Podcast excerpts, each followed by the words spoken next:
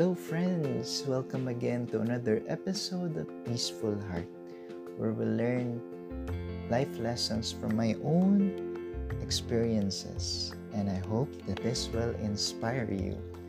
I just want to thank those listeners na uh, nakinig dun sa aking previous episode. And I hope that this episode will again uh, inspire you, will again give you encouragement. Uh, this episode is entitled Your Life is Meant to be Celebrated. So, alam mo ba na ang buhay na mayroon tayo ay isang regalo. It's a gift.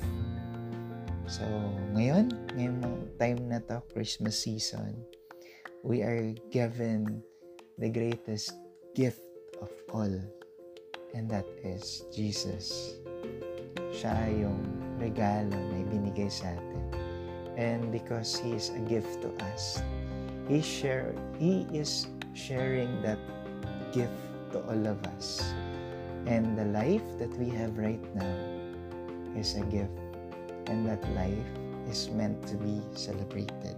Every life given to us is meant to be celebrated.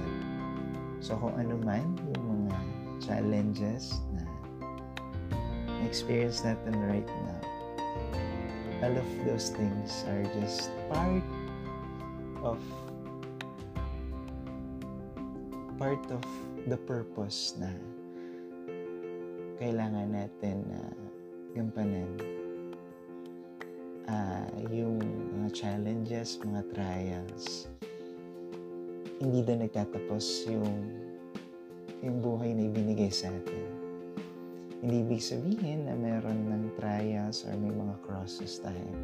Dala-dala ang mga excess baggage. Eh, hindi na dapat ipagdiwang yung buhay na mayroon tayo.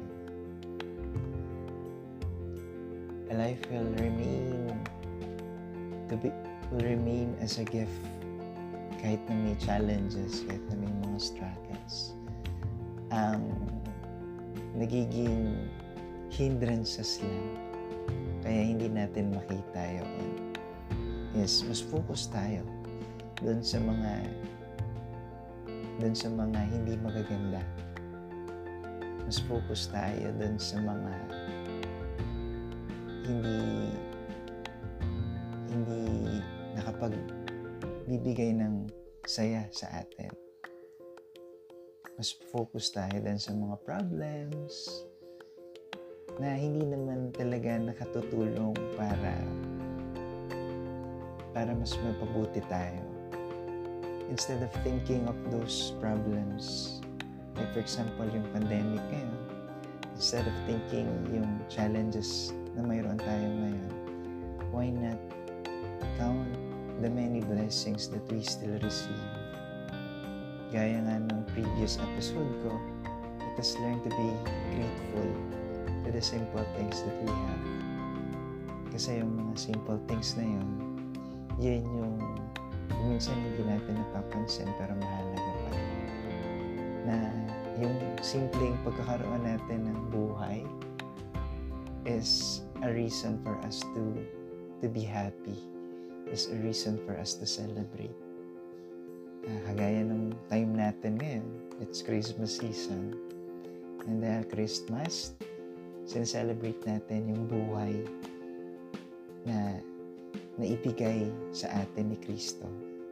Yung bag, yung pagkakapanganak niya. Yun yung naging way para mailigtas tayo. And I believe na every every time na mayroong uh, every life na mayroon sa bawat isa sa atin. Gaano man kaliit yung tingin ng iba sa buhay na mayroon tayo ngayon. Still, that life that we have is meant to be celebrated. There is much, much more reason to celebrate the life that we have right now. kahit na may mga difficulties, kahit na maraming challenges, ang lagi nating dapat na tignan ay yung yung magagandang darating pa. Kasi hindi naman matatapos yung buhay na mayroon tayo sa mahihirap na experiences. Kumbaga, part lang naman yung mga challenges na yan ng buhay na mayroon tayo. The life that we have as a whole have so much to offer. So many blessings that it will give to us. Kagaya ng buhay ni Jesus, maraming challenges siyang hinarap. But still, He ended up glorious.